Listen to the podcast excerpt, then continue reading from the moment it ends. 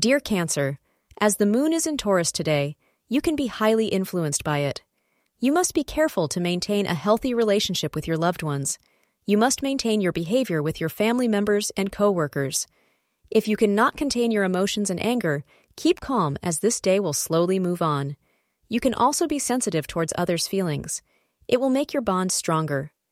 Between 2 p.m. and 3 p.m. is the most auspicious time of the day to take on new and fresh activities in life. Moreover, white is your lucky color to attract peace of mind for the day. If you are single but dating, you may have found lately that you are encountering hurdles and misunderstandings with your partner. These have probably been minor, but may have caused some disruption in the flow and energy between you two. You can expect peace and tranquility to prevail again soon. Thank you for being part of today's horoscope forecast. Your feedback is important for us to improve and provide better insights. If you found our show helpful, please consider rate it. Your support helps us to continue creating valuable content. Thank you for being here and see you tomorrow.